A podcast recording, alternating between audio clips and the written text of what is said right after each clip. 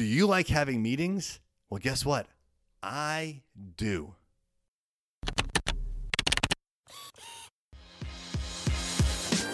Hey there, I'm Eric Olson. And I'm Kevin Daisy. Join us on our journey to building a $100 million company.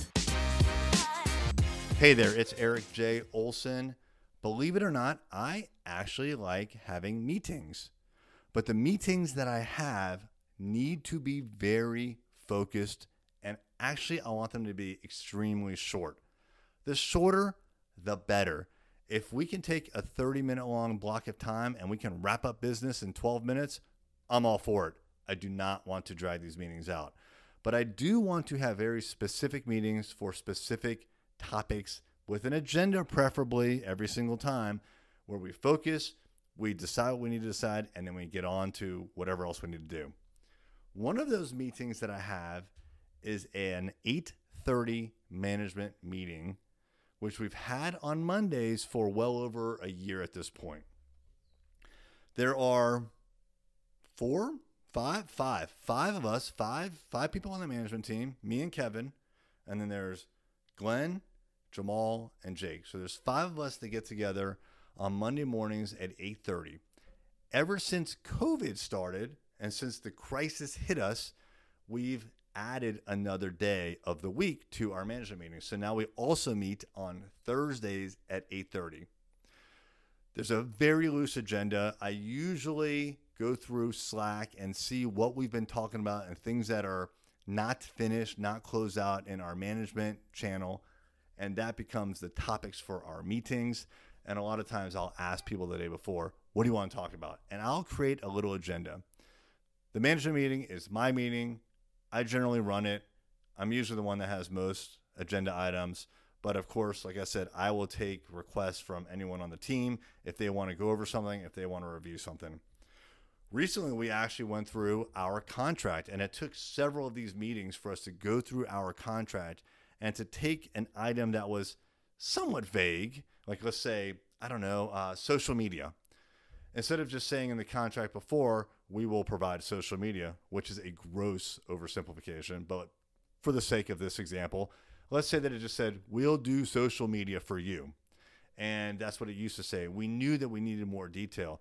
Now we have bullet points that say things like, we are going to post three times a week for you. We are going to respond on comments that are left on your profile. We are going to reach out to five other accounts every single week.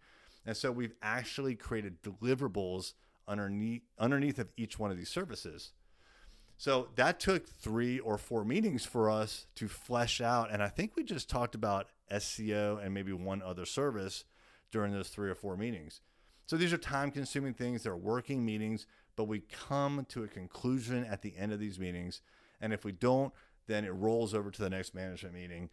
And the whole point here is that we want to talk to things to conclusion and put things in action so that we can get better.